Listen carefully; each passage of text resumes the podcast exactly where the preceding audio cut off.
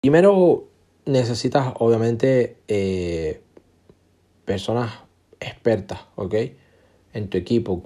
Mm, siempre todos recurrimos a un banquero, recurrimos a un abogado, recurrimos a un contable, etcétera, etcétera, etcétera. Necesitas personas expertas que te ayuden, ¿ok?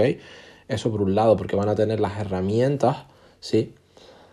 Y la especialización suficiente para poder ayudarte con los desafíos que tengas. Segundo, vas a tener, vas a tener que, que tener coach, coaches también, ¿ok?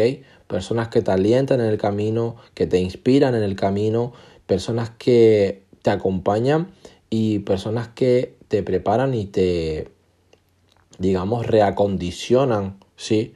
Para los nuevos paradigmas que tienes que tener y en la persona que te tienes que convertir para alcanzar el éxito en muchas áreas de tu vida. Eso por un lado, ¿sí? Importantísimo. Pero después también hay otra, ¿sí? Otra figura importante,